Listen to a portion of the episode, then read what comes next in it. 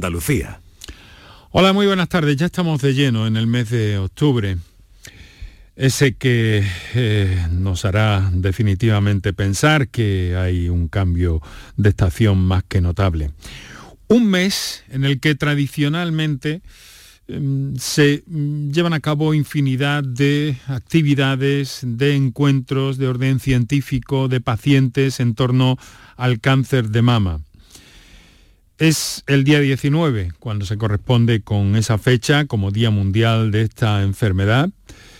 Y nosotros, a lo largo de todo el mes, vamos a estar atentos a ello. Eso tiene que ver con mm, el Octubre Rosa, ¿no? Una campaña, se ha etiquetado así de alguna forma, que se realiza en el marco de la conmemoración de ese mes, de este mes, de concienciación sobre el cáncer de mama, y en el que nos vamos a centrar para sobre todo recorrer dos aspectos. El preventivo, por una parte, que es importantísimo, como saben, y por otra parte, el que tiene que ver con mm, la fertilidad.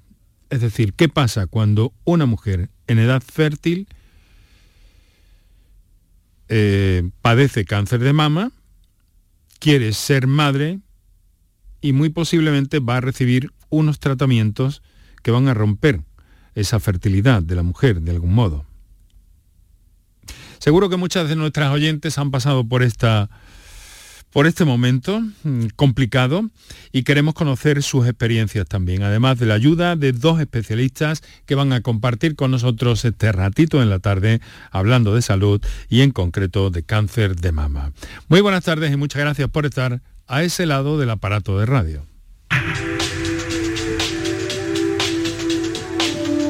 Canal Sur Radio te cuida. Por tu salud. Por tu salud con Enrique Jesús Moreno. Y en concreto lo vamos a hacer con el doctor Ignacio Alonso, que es radiólogo especialista en diagnóstico por imagen y detección temprana en el centro eh, Gutenberg de Málaga. Eh, y lo vamos a hacer con el doctor Claudio Álvarez, que trabaja en ese mismo centro, que es ginecólogo, especialista en reproducción y fertilidad y que no es la primera vez que nos acompaña en este programa.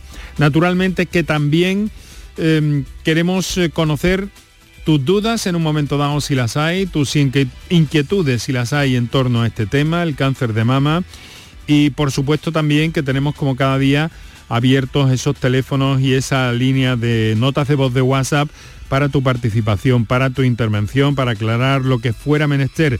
En eso nos basamos y por eso estamos aquí cada tarde. Así que en un instante recordamos cuáles son esos teléfonos y enseguida entramos en el resumen somero en torno a la pandemia a día de hoy. Para contactar con nosotros puedes hacerlo llamando al 95 50 56 202 y al 95 50 56 222 o enviarnos una nota de voz por WhatsApp al 616 135 135. Por tu salud en Canal Sur Radio. Bien, lo primero que tenemos que contarles a esta hora, que ya le hemos avanzado desde luego eh, a lo largo de los últimos minutos en la programación de Canal Sur Radio, es que la Agencia Europea del Medicamento ha recomendado el uso de una tercera dosis de refuerzo con Pfizer en la población general entre 18 y 55 años, parece que se habla inicialmente, donde parece que se ha comprobado que aumenta eh, la capacidad de lucha contra la infección. Vamos a conocer los detalles en el último tramo del programa porque mm, aspiramos a hablar con el doctor Amos García Roja, que como saben ha sido hasta este momento presidente de la Sociedad Española de Vacunología y que en este momento eh, pues forma parte del Comité Permanente en representación de España de la Organización Mundial de la Salud para Europa. Todo esto ha ocurrido, esta recomendación de la Agencia Europea del Medicamento, insistimos, es recomendación, pues todo esto ha ocurrido en un día en el que en principio todo parece indicar que si no se ha completado ya este a punto de completarse la administración de la tercera dosis de la vacuna a los mayores de las residencias. Así eh, lo ha dicho esta mañana en el programa de Vigorra en la mañana de Andalucía el consejero Jesús Aguirre. Hay más de 6 millones y medio de andaluces que tienen ya la pauta la pauta completa de vacunación, lo que supone el 79% de la población diana, después de que hoy se complete con esa tercera dosis a los mayores de residencias, eh, se sigue con las personas inmunodeprimidas a las que ya eh, se les está avisando. El próximo grupo para este tercer eh, pinchazo serían los mayores de 80 años y grandes dependientes que están en su casa. Mañana en la Comisión de Salud Pública el consejero de Salud va a proponer también que se estudie cuándo volver a vacunar a las personas de entre 60 y 65. Esto lo ha dicho antes de esta recomendación que nos llega desde la Agencia Europea del Medicamento. Por otra parte, los menores de 0 a 11 años, a 11 años siguen concentrando la mayor tasa de contagio, está en 73 casos por cada 100.000 habitantes, pero la inmunización para este tramo de edad, concretamente de 5 a 11 años, está a la espera de que sea aprobada por esa Agencia Europea del Medicamento. Eh, además, eh, tenemos que añadir que todavía hay 612.000 andaluces que aún no lo han hecho, que aún no se han vacunado y en toda Andalucía, con ese motivo, ha dado comienzo una campaña de vacunación masiva sin cita previa para los mayores de 12 años eh, que aún no se han puesto las dosis que les corresponden.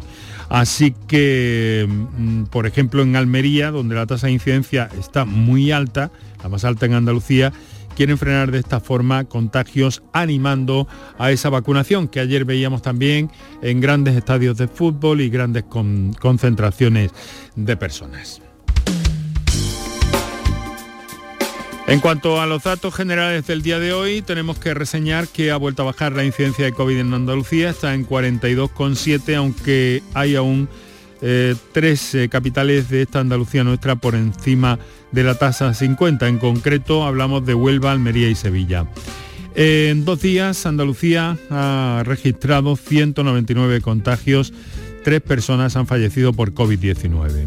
Los nuevos positivos se están produciendo en el grupo de menores de 12 años, el colectivo infantil que aún no se ha vacunado. Tienen una tasa de 73 casos por cada 100.000 habitantes. Poco a poco los hospitales van recuperando camas COVID para otras enfermedades. Hoy eh, son 27 ingresados menos, hasta un total de 285 y en las UCIs hay tres pacientes nuestros, en total en nuestra tierra se contabilizan 85.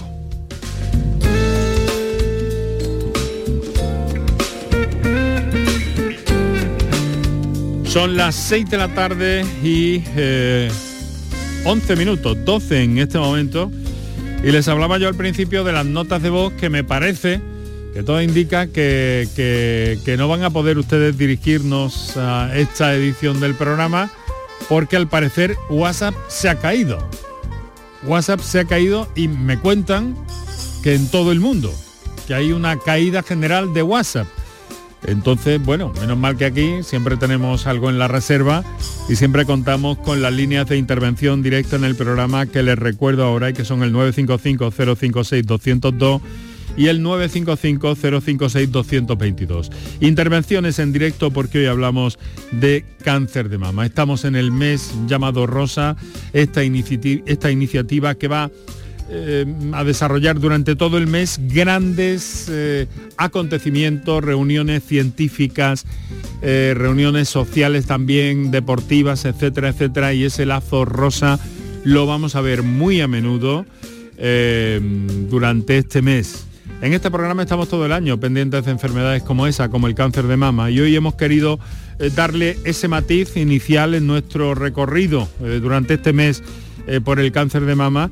Lo vamos a hacer desde el punto de vista preventivo hasta donde podamos para ofrecer información cercana y suficiente y sobre un aspecto muy especial que tiene que ver con todo esto, que es la preservación de la fertilidad.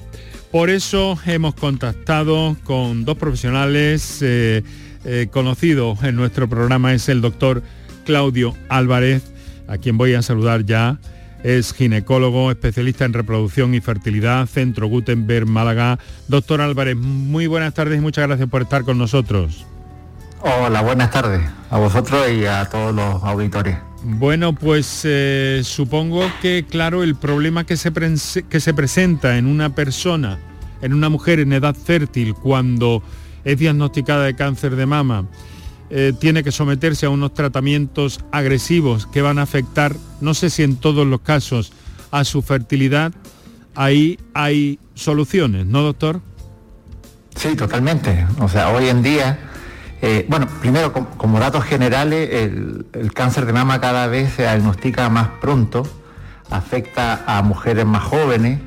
Eh, por lo tanto, esas mujeres más jóvenes todavía no van a tener cumplido su deseo reproductivo y por desconocimiento, hasta hace un tiempo atrás, eh, esa mujer, la mujer estaba como, digamos, sentenciada que se trataba su cáncer de mama, se mejoraba, y, pero después tenía problemas en su fertilidad, porque la gran mayoría, sea quimioterapia o radioterapia, va a afectar en gran medida eh, la función del ovario.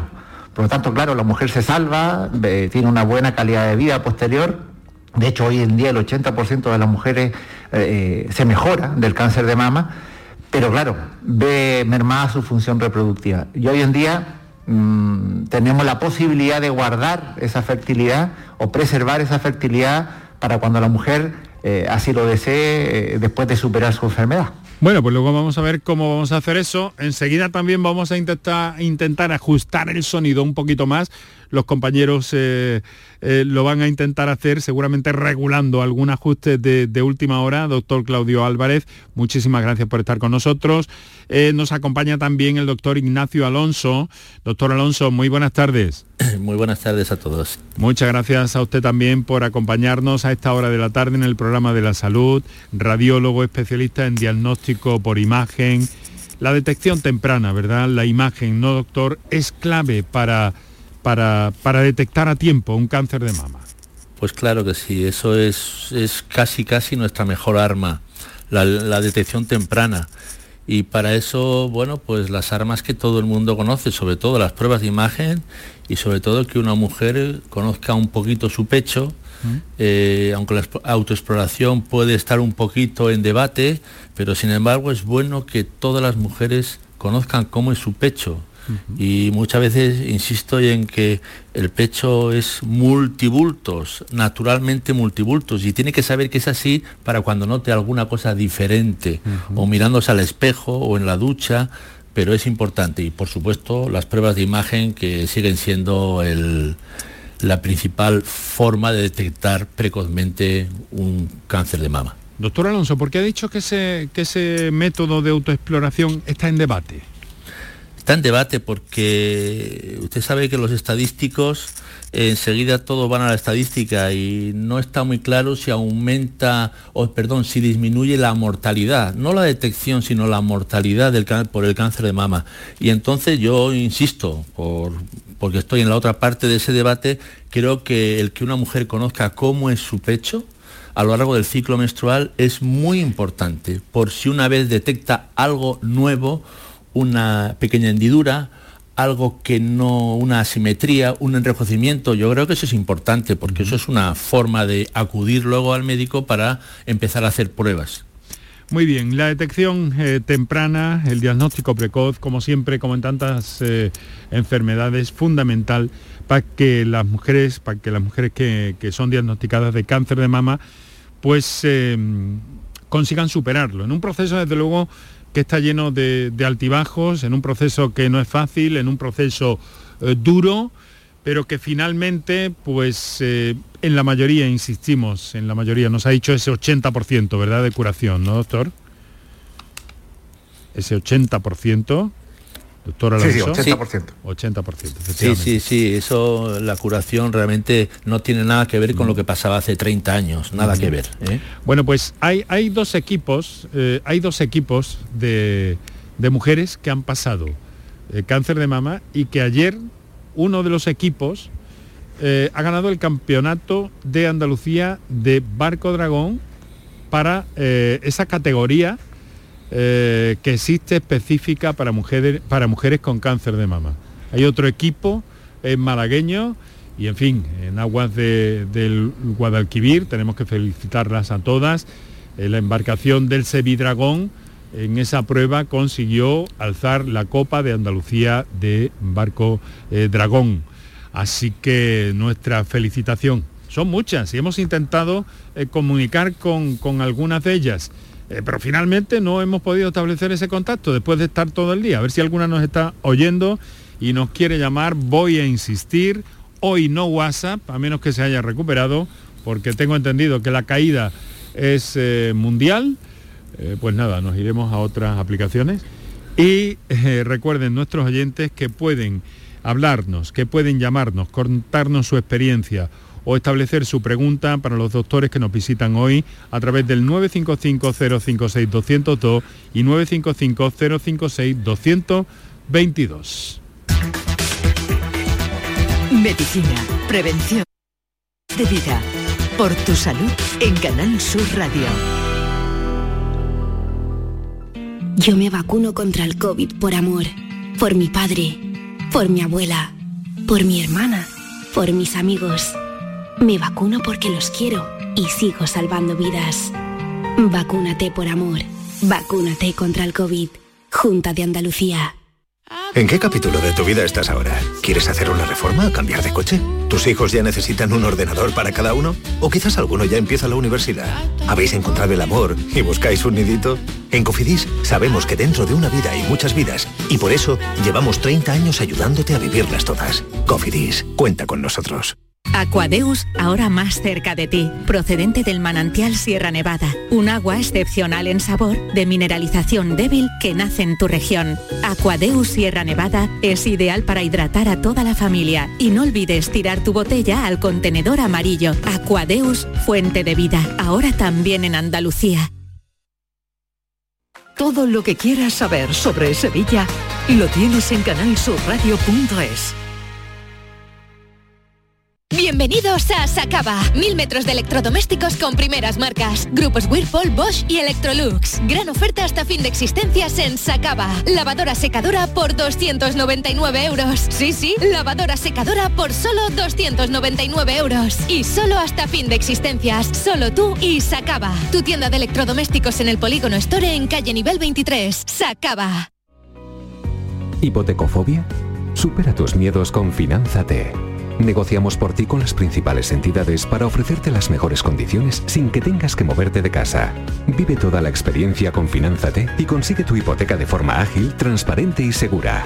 Siempre de la mano de uno de nuestros asesores que te acompañarán en todo el proceso. Entra en finanzate.com y consúltanos sin compromiso. Disfruta de la casa de tus sueños con Finanzate. Si te gusta la música, Canal Sur Radio Música lo tiene todo. Pop, rock, indie, rap, jazz, todos estos géneros y ritmos y la mejor selección musical de los 60, 70, 80, 90 y el nuevo milenio están en Canal Sur Radio Música y con auténticas joyas de nuestro archivo sonoro. Una radio 100% online, 100% a tu alcance y lo mejor, 100% música. Canal Sur Radio Música, la música de tu vida. Grupo de emisoras de Canal Sur Radio. La radio de Andalucía. El resumen de la jornada con la última hora del deporte, la economía y el análisis lo tienes en el Mirador de Andalucía. De lunes a viernes desde las 7 de la tarde con Natalia Barnés. Quédate en Canal Sur Radio, la radio de Andalucía. Enrique Jesús Moreno, por tu salud en Canal Sur Radio. 6 de la tarde, 22 minutos. Quiero saludar a todos los que nos escucháis a esta hora de la tarde en directo, que no podéis usar las notas de voz porque WhatsApp se ha caído. Bueno, se ha caído WhatsApp, se ha caído Instagram y se ha caído, ¿qué era lo otro? Facebook. Es decir, todo de la misma de la misma, eh, que no sé cómo llamarlo, de la misma empresa, de la misma organización, en fin, pero tenéis vuestros teléfonos del mismo corte, me apunta mi amigo, mi amigo Paco Villén. Eh, mm, tenéis los teléfonos para intervenir en el programa, que eso sí que funcionan perfectamente, 955-056-202 y 955-056-222. Bien, cáncer de mama, prevención y preservación eh, de la fertilidad, con la colaboración de Centro Gutenberg de Málaga y el doctor Ignacio Alonso y el doctor Claudio Álvarez, que yo creo que ya eh, le podemos escuchar bastante mejor, me parece, ¿no, Claudio? Sí, creo que sí. Sí, mucho mejor, muchísimo mejor. Bueno, si les parece, doctores, vamos a dar eh, prioridad eh, a, a personas que nos están llamando por teléfono y tenemos ahí a la espera, por cierto, desde hace unos minutos, a ver nuestros oyentes por dónde marcan este encuentro en el que nos basamos eh, para adherirnos a todas las actividades que tienen que ver con este mes rosa, mes del cáncer de mama, el mes de octubre, y al que hemos querido empezar esta semana con este contenido. María nos telefonea desde Almería. María, buenas tardes. Hola, buenas tardes. ¿Qué tal? ¿Cómo está? Pues estoy un poquito molesta, porque mire, a mí me operaron en el mes de junio, de, las de las dos mamás. Casualidad de la vida, a los 30 años de haberme operado, cinco, tres operaciones en cinco años, en el mismo mes. ¿Me escucha? Sí, muy atentamente, María. Pues ahora me han quitado las dos mamas y, la, y los ganglios de la ácida. Entonces me han puesto 15 radiaciones.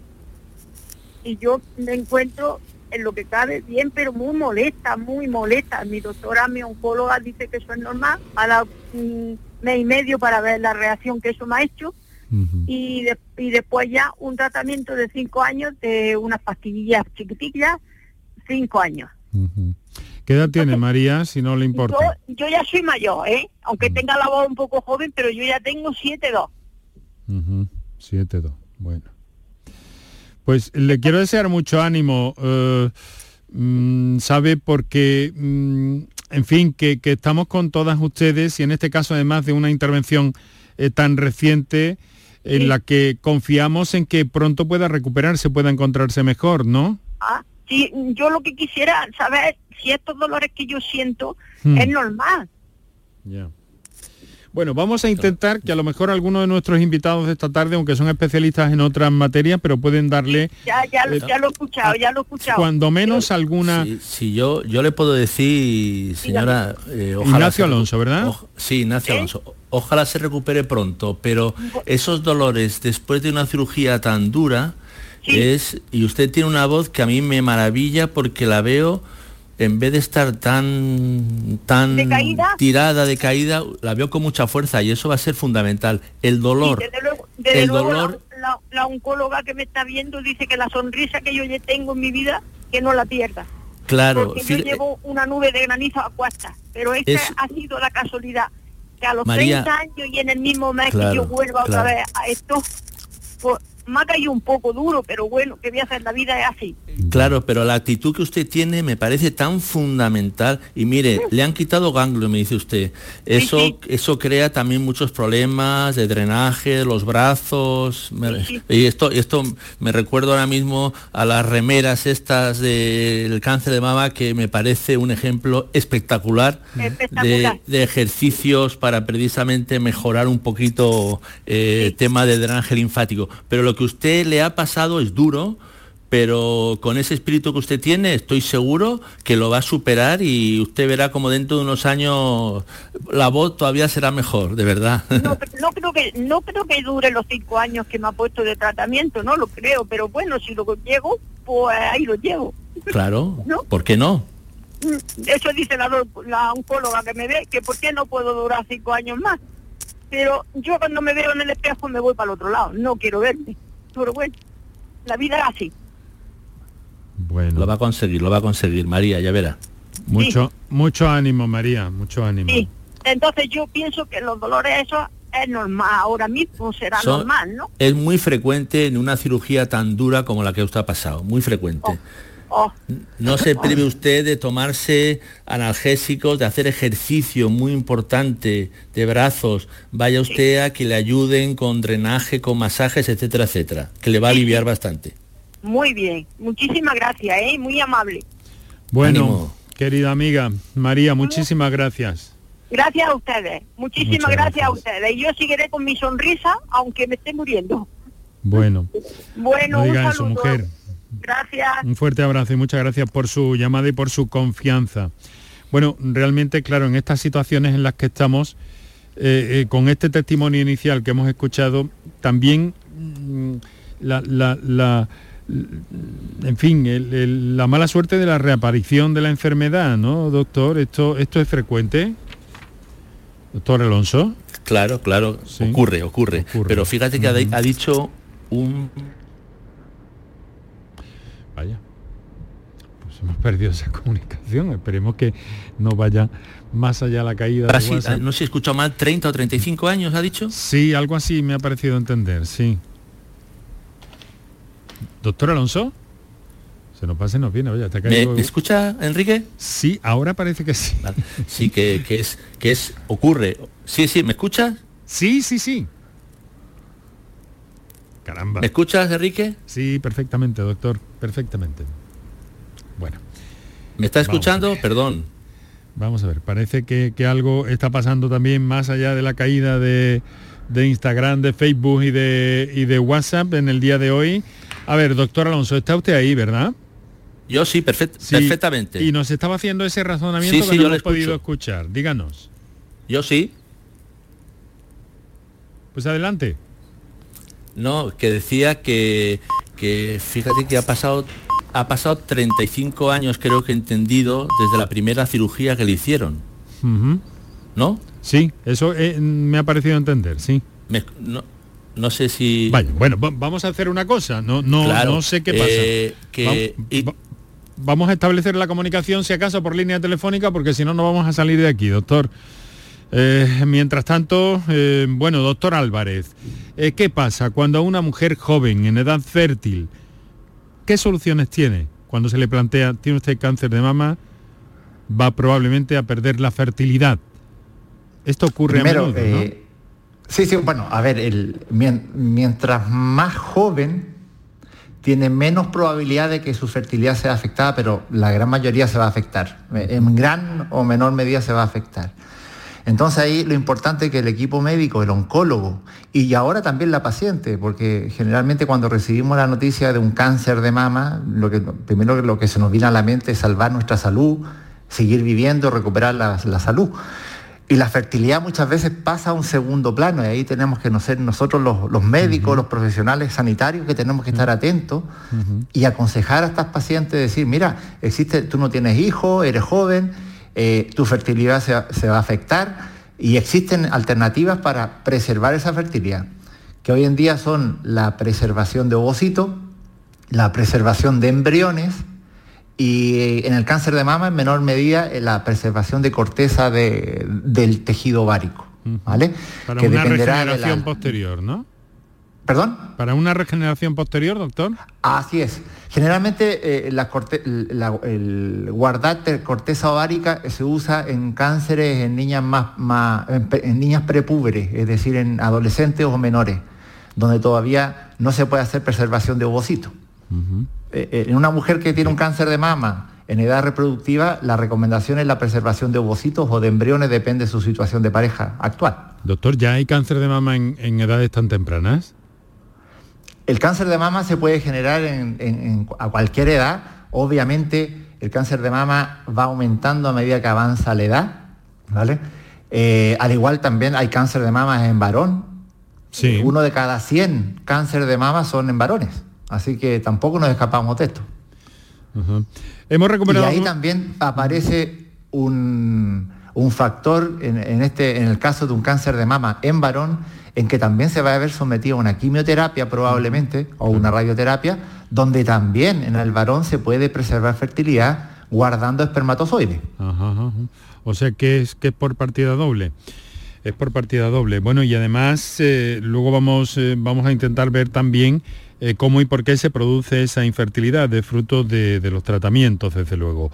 No sé si hemos recuperado comunicación con el doctor Ignacio Alonso. ¿Es así? Creo que sí, creo que sí, creo Bueno, que sí. Bueno, tiene un poquito de retardo, pero vamos a intentar entendernos. Bueno, muy bien, doctores. Muy bien. Eh, vamos a saludar a otra oyente que nos telefonea desde Córdoba. María José, buenas tardes.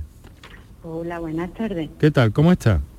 Pues mire, muy bien, quería hacer una, una consulta porque hace cuestión de unos días a mi hermana en la revisión de los 50 años le detectaron un pequeño bultito. Entonces automáticamente le hicieron una resonancia magnética y nos dijeron que, que tenía un tumor. Entonces la duda y la pregunta es que le han dicho que le tienen que poner unos arpones y hacerle una prueba nuclear para ver la glándula mm, ay, no me acuerdo ahora el nombre, que estoy muy nerviosa. La glándula centinela, ¿puede ser? Sí, el ganglio centinela probablemente. Entonces, claro, mi duda es en qué consiste eso y el por qué, el por qué se lo van a hacer. Bueno, yo creo que eso el doctor Alonso nos lo puede explicar muy bien, ¿no? Me, me extraña un poco la de entrada porque le han hecho una mamografía a los 50 años. Yo creo que no ha sido en el programa de detección precoz de la Junta de Andalucía, me imagino que no ha sido ahí, ¿no? Sí, sí, a ella la llamaron de la la llamaron de la Junta de Andalucía y le dijeron que, tenía que hacerse la, primera primera mamografía. Y, le hicieron Sí, muy bien, perfecto. Los 50 años es cuando empieza el programa. Yo he trabajado varios años en ese programa y eh, a los 50 y le han hecho directamente después una resonancia magnética. Sí. Es un poco. Sí, sí. perdón, se la hicieron de primera, como no salió muy clara, se la volvieron a repetir con contraste, una resonancia con contraste. Vale. Y ahí ya fue cuando, ahí ya fue cuando nos dijeron que sí, que efectivamente había, había un tumor. Vale. Entonces, hay un tumor, se han descubierto un tumor, la resonancia magnética tiene mucha sensibilidad para detectar tumores. Lo que pasa es que tiene no tanta especificidad, es decir, que, que muchas veces diagnostica tumores eh, que al final no acaban siendo cánceres, eso hay que tenerlo también en cuenta. Pero si lo han dicho para hacer el ganglio centinela, se supone se supone que, efectivamente le han diagnosticado de cáncer de mama, se supone. El ganglio centinela es encontrar un ganglio que se pincha, uno o dos ganglios, se hacen una biopsia del ganglio, ¿eh? y entonces depende de los resultados, pues se hace o no se hace vaciamiento ganglionar. Pero, pero no sé, me cuenta usted una cosa que hay algo ahí que se me escapa en el medio, ¿eh? porque no le han hecho ecografía, no le han hecho... No sí, ecografía, ecografía, también le, hicieron en, ah, su día. Vale, vale, vale. Hay que se me ha pasado, decírselo. Claro, me extrañaba porque en la Junta de Andalucía en el programa no se pasa de mamografía a resonancia magnética, eso, eso no se hace así. ¿eh? No, no, no. Tengo usted en cuenta que... Claro, claro, claro. Y como al fin y como al final la ecografía resultó también sospechosa probablemente, por eso acabaron haciendo una resonancia magnética con contraste con gadolinio y parece ser que se ha confirmado la sospecha y por eso le van a hacer eh, le van a estudiar el ganglio, este ganglio axilar centinela que se llama, esa palabra centinela un, poco rara. De chivato, ¿no? De alguna forma. Exactamente, exactamente, exactamente. Para verificar que es, que en cualquier caso. Esa prueba sí es ya más definitiva, ¿no, doctor? Pero al mismo tiempo tampoco es eh, complicada para la paciente, que parece ser la preocupación de María José. Exactamente, más, que todo, es eso, lo de la prueba nuclear y más que, que me explicara si fuera tan amable. Y luego el arpón. de los arpones. Es que esa es la primera vez que lo que lo he oído y la verdad no, los, los arpones, los, los arpones se suelen poner en la mama cuando hay que señalar una lesión. Por ejemplo, yo he visto en una ecografía una lesión eh, que no se palpa y entonces eh, no se puede llegar. Entonces eh, se pone un arpón dentro con guía ecográfica o con guía con mamografía para que luego el cirujano sepa dónde está, porque si no el cirujano no la ve, es imposible verla. Vale, vale. Son marcadores para que el cirujano después sepa dónde está pero la, palabra, el término arpón que le han buscado, doctor, es un poco convendrá conmigo no, es la forma porque, es que es que es la forma porque acaba en forma de arpón porque mm. así no se escapa de se queda enganchado y no se escapa después ya. pero es decir que no es doloroso pues muchísimas, no, no, gracias. Bueno, nada. María José, venga, mucho ánimo, transmítaselo a su hermana de nuestra parte también, ¿vale? muchísimas gracias, buenas tardes. Bueno. Eh, que me, permites una cosa que, diga. Eh, mira, es que hablamos de técnicas de imagen y, esto es clave tener claro lo que hace unos años solamente existía la mamografía convencional, digamos. La, aparición de la mamografía digital ha dado un salto tremendo en la detección de lesiones, tiene mucha más eh, sensibilidad, ve mucho mejor las cosas. Y luego ha aparecido algo que ya se tiene, no en todos los sitios, ni mucho menos, lo que se llama tomosíntesis, que es también una mamografía digital, pero es capaz de, en vez de hacer un plano que se aplasta al pecho de arriba abajo y luego lateral en dos planos, digamos, dos radiografías diferentes, con la tomosíntesis se hace con una especie de círculo y entonces se, hace una adquisición circular como tridimensional, para que nos entendamos, ¿vale? Y entonces todavía se ha mejorado mucho, sobre todo en mamas densas, esas mamas a veces son eh, personas jóvenes de 30, 35, hasta 40 años que tienen mamas muy densas, que es muy difícil la detección de un nódulo por las técnicas de imagen. Y esto ha mejorado mucho. Y después la ecografía, que sigue siendo para mí una prueba fundamental, muchas veces complementaria a la mamografía, nosotros tenemos ecografía, por supuesto tiene que ser una ecografía con unos transductores de alta fundamental, de alta frecuencia, que tengan capacidades y además si hacemos, como nosotros hacemos ecografía 3D, que incluso nos puede dar las tres dimensiones del espacio, nos ayuda una barbaridad. Y por último, la resonancia, que es el último eslabón, que se utiliza en mujeres de muy alto riesgo, eh, en mamas que es imposible que se hayan podido ver por mamografía porque son tremendamente densas o por ejemplo, cada vez hay más implantes mamarios, en implantes que pueda haber sospecha de rotura, etcétera, etcétera. Quería dejar esto claro porque son diferentes técnicas, y complementarias. En cualquier caso, el avance del diagnóstico por imagen en esta disciplina, doctor, ha sido apabullante, me atrevo a decir, en los últimos, en los últimos años, ¿no? No, no, por supuesto, por supuesto. Eh, yo me acuerdo hace muchísimos años, cuando dije a mi padre que iba a cambiar de especialidad, iba a ser radiólogo, me, dijo mi padre que vas a ser fotógrafo. Y digo, ay Dios mío, lo que ha cambiado desde entonces esto. Es verdad, entonces así, y ahora, ahora las técnicas de imagen están en el centro de todas las decisiones clínicas, y es la realidad. Doctor eh, Álvarez, eh, mm, como, como, cuántas mujeres tienen ustedes en el centro Gutenberg en los últimos años que, han podido eh, ser madres gracias a procedimientos como este, la vitrificación de óvulos o, alguna de las otras técnicas que nos ha mencionado, que luego debe ser pues, algunas historias interesantes, ¿verdad? No, no, claro. a ver, nosotros hacemos al año más de Mm, diría yo, más de 700, 800 ciclos de fecundación in vitro, porque al final la, vitrificación de ovocitos es una fecundación in vitro que yo la congelo en el tiempo, digamos. Yo estimulo el ovario, saco los óvulos y en vez de fecundar esos óvulos, eh, con una fecundación in vitro, valga la redundancia, yo guardo esos ovocitos. Entonces, ciclos de fecundación in vitro hacemos muchos todos los años y desde que empezamos con nuestro programa de preservación de fertilidad gratuito para las pacientes oncológicas.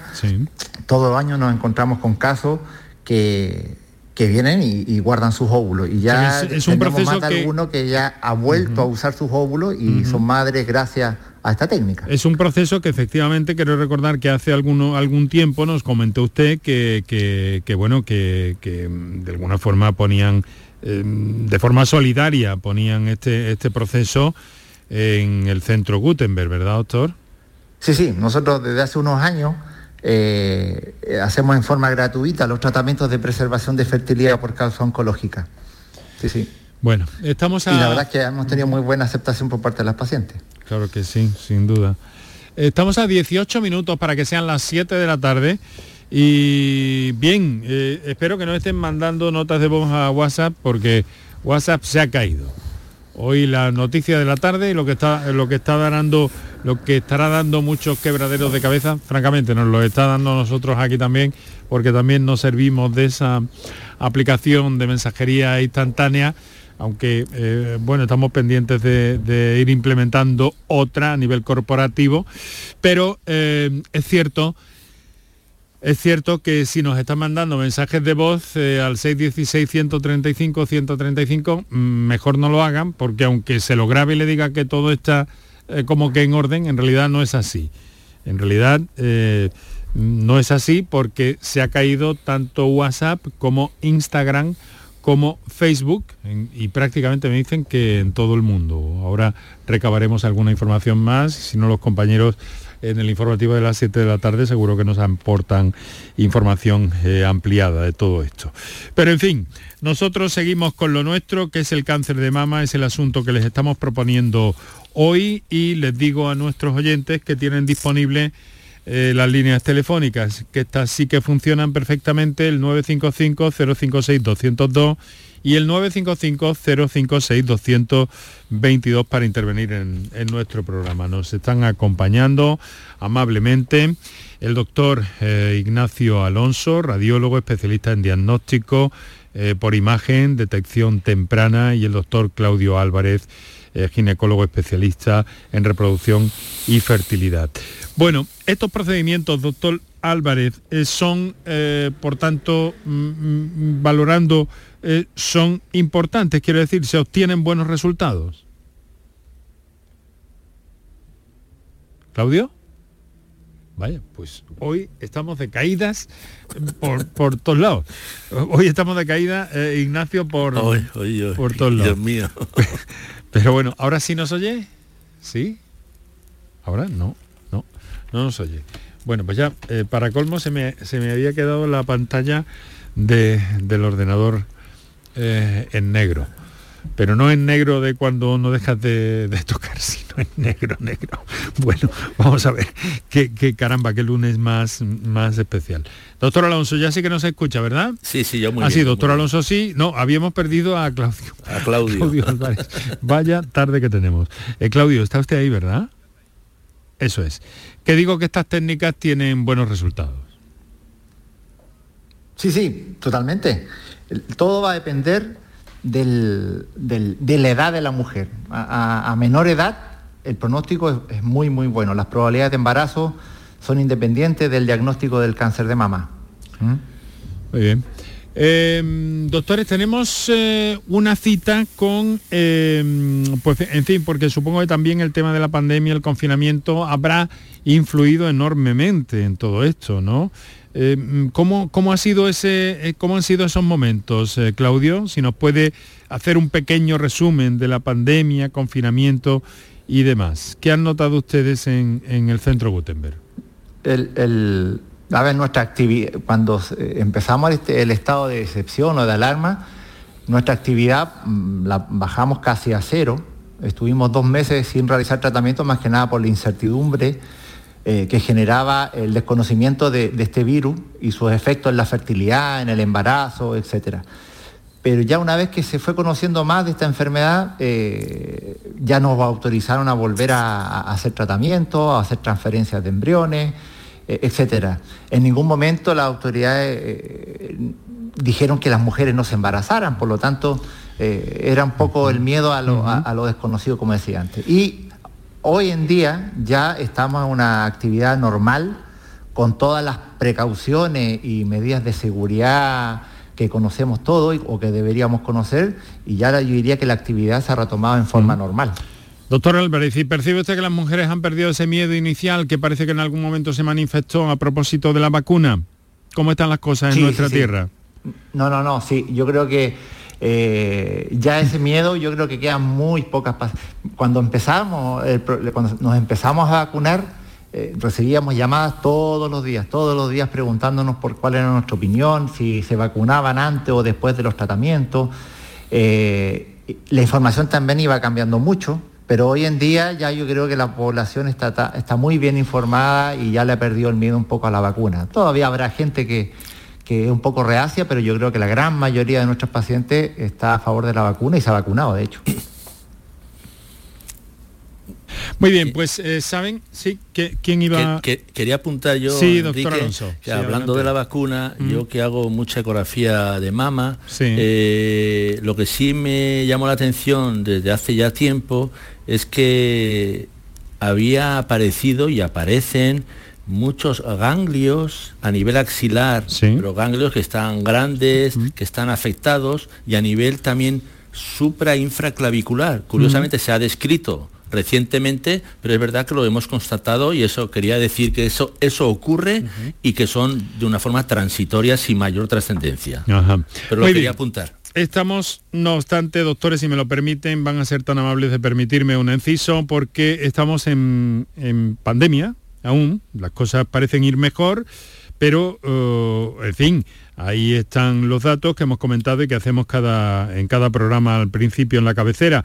Pero hoy estamos eh, atentos a una noticia que se ha producido en este ámbito porque la Agencia Europea del Medicamento eh, ha recomendado hoy el uso de una dosis de refuerzo con Pfizer en la población general seis meses después de la segunda dosis. Estamos hablando de, eh, de mm, personas entre 18 y hasta 65 años, según eh, si no me equivoco, y vamos a conocer un poco cuál es eh, la visión eh, o, la opinión o el criterio de una persona que nos ha acompañado en este programa durante los días más duros del confinamiento y la pandemia y que es una autoridad en vacunas y que además, pues recientemente, me refiero al doctor Amos García Rojas, presidente de la Asociación Española de Vacunología, no lo sé si todavía, pero en cualquier caso eh, miembro prácticamente ya también, está en un momento de transición del Comité Permanente de la Organización Mundial de la Salud eh, para Europa como representante de España. Eh, profesor García Rojas, muy buenas tardes, Amos. Hola, ¿qué hay? Muy buenas tardes, un placer estar con ustedes. sabemos que está muy reunido, como a mí me gusta decir, en un momento complicado para usted también de reuniones científicas y demás. ¿Ya, ya ha dejado la la Asociación Española de Vacunología, doctor? No, no, no, no, no, Sigo, sigo, en ella. En principio es. no es un, pues, un problema eh, que me ocasiona una incompatibilidad de trabajo, ah, la, las dos facetas las voy a seguir desarrollando eso de manera eso perfecta. En principio está previsto, por tanto, que sea presidente. ¿Ha tomado ya, eh, mm, no sé si se dice posesión o como representante en ese comité permanente de la Organización Mundial de la Salud en Europa? Pues mira, mañana tenemos la primera reunión, va a ser online, y mañana tenemos la primera reunión donde nos presentarán a los nuevos miembros que entramos a formar parte de la Comisión Permanente de la Oficina Regional para Europa de OMS. Pues un día eh, le, quiero agradecer que, que, nos haya concedido estos minutos, querido amigo, y, y, claro, quiero preguntarle por la noticia del día que tiene que ver con esa recomendación de la Agencia Europea del Medicamento, de la EMA, eh, mm, que recomienda a los países miembros el uso de una dosis de refuerzo, es decir, vacuna para todos, a los seis meses de la segunda dosis. Doctor, ¿qué le parece eso? Sí, pero yo creo que, hay que matizar un poco la, postura de la EMA. La EMA lo que ha dejado claro es que la dosis adicional, la necesidad de una dosis eh, adicional en determinados grupos poblacionales eh, por ejemplo, personas que tienen problemas de, con su sistema inmunitario, personas mayores que viven en residencia, es claramente necesaria. Y así afortunadamente se estaba ya desarrollando esa recomendación en nuestro país. Y para el resto de los ciudadanos lo que ha planteado la EMA es que en principio se ha observado que hay un refuerzo de la eh, respuesta protectora en, las edades que van de los 18 años en adelante y que pero que deja en manos de los países el que realicen esa recomendación o no en función de sus diferentes realidades. Afortunadamente en este momento estamos en España en una situación epidémica bastante buena. Eh, ya con, con ese aval que da la Agencia Europea del Medicamento, yo creo que a la hora de plantear recomendaciones novedosas en nuestro país deben estar fundamentadas básicamente en población mayor es en el rango de población mayor, aparte del, de donde ya estamos desarrollando la estrategia de, dosis adicional, donde se debería o se podría plantear la necesidad de una dosis de refuerzo. En este momento, toda la evidencia que tenemos en nuestro país nos indica que la respuesta, la efectividad de las vacunas en otros edad es bastante buena, es muy, buena hasta ahora, y que por lo tanto, y siguiendo también un poco las recomendaciones de OMS de prudencia a la hora de, mm. De recomendar la tercera dosis de la población general cuando hay países que todavía no han recibido ciudadanos de esos países, todavía no han recibido la primera dosis, conviene, conviene ser prudente. Por lo tanto, yo el debate lo centraría en personas mayores, posiblemente un rango de edad de superior a 60, 65 años. Claro, es que eh, le queríamos plantear precisamente eso, que de alguna forma esta recomendación de la, de la Agencia Europea del Medicamento choca un poco con la recomendación que viene haciendo la OMS de, digámoslo así, universalizar la la vacuna normal o las dos dosis o las que correspondan, pero intentar abarcar al máximo posible de población del planeta. ¿No hay aquí un, algo que chirría, Amos? Sí, no, fundamentalmente lo, que la EMA está diciendo es que los países decidan, lo que los países decidan, que, que, que en ellos está la decisión o no de implementar esa dosis de refuerzo. Y en ese sentido, y, básicamente lo que está diciendo es que no hay problemas de, de, de, seguridad o de efectividad con esa dosis de refuerzo. Por lo tanto, yo creo que si se toma la decisión de administrarla por parte de, por ejemplo, de nuestro país, debe estar fundamentada básicamente en las personas mayores. Estamos vacunando a las personas inmunodeprimidas, estamos vacunando a los ancianos que vienen, que viven en residencias con esa dosis adicional, si ampliamos la indicación a una dosis en el sentido de una tercera dosis, una dosis de refuerzo, en mi opinión debe estar dirigida en estos momentos fundamentalmente a población mayor de 60 a 65 años, porque repito, el resto de la ciudadanía la efectividad hasta el momento es muy buena, no estamos en una situación epidémica complicada y hay que ser conscientes de que estamos en una pandemia, una pandemia, un problema global y que requiere respuestas globales, es decir, la vacuna tiene que llegar a todos lados. Eh, profesor, eh, quiero agradecerle mucho su, amabilidad eh, en plena reunión, pero tengo que preguntarle por esa situación que se está dando precisamente también con los pequeños, ¿no? con las infecciones en la edad pediátrica. ¿Cómo ven ustedes desde el punto de vista epidemiológico ese, ese asunto? Yo, creo que la, vacunación frente a la COVID en, población pediátrica eh, en estos momentos todavía forma parte de, un debate que, está pendiente, lógicamente, la autorización de, esa vacuna en esas edades. Todavía no se puede realizar esa recomendación porque no hay vacunas que puedan ser administradas en edad pediátrica, a pesar de que es bastante probable que lo, ya que los ensayos clínicos están muy avanzados, de que a lo largo de este trimestre sí que pueda aparecer ya eh, esa recomendación. Yo creo que el que podamos definir o no la necesidad de vacunar eh, a críos va a estar muy en función de cómo vaya la pandemia, muy en función de cómo vaya la pandemia. Si la pandemia así lo requiere, lógicamente nos interesa vacunar al mayor número posible de personas y por lo tanto habrá que, que que implementar una vacunación en esas edades, pero si seguimos en un estatus bueno de pandemia y teniendo en cuenta que afortunadamente el impacto de la enfermedad en críos no es tan lesivo como es desde el punto de vista clínico como es en adultos y tampoco parece que tengan un papel muy importante en la transmisión del problema a los adultos como sí ocurre en otras enfermedades como la gripe.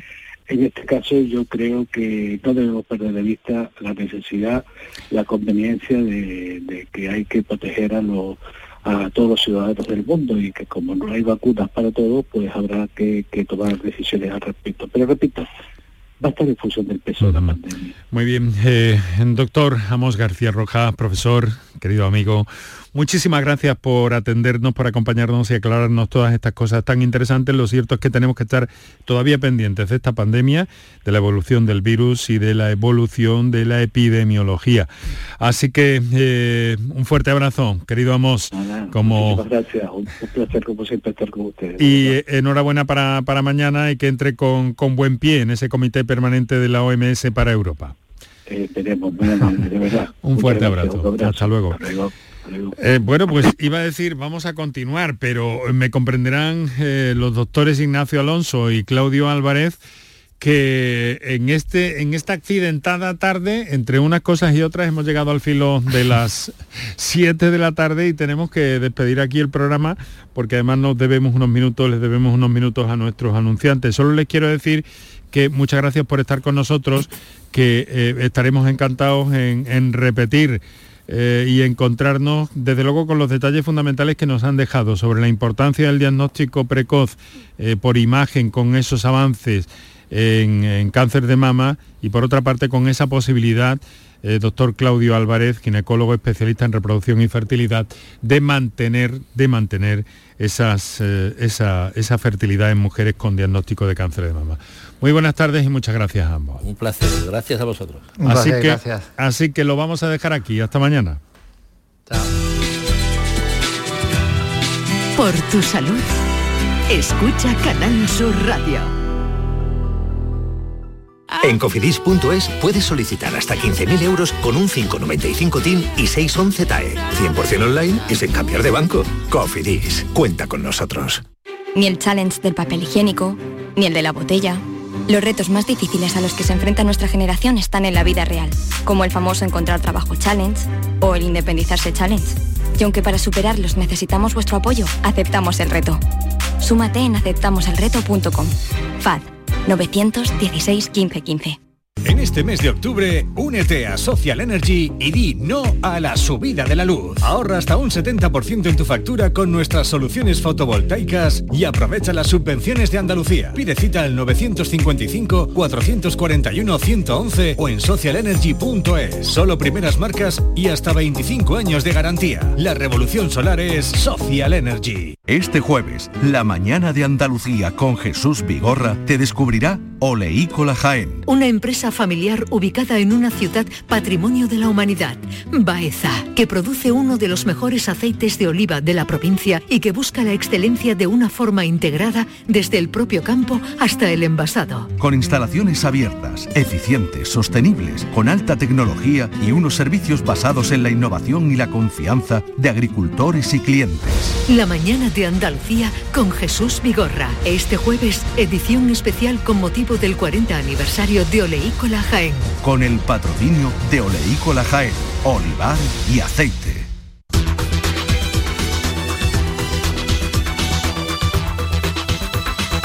Canal Sur Radio. Por tu salud.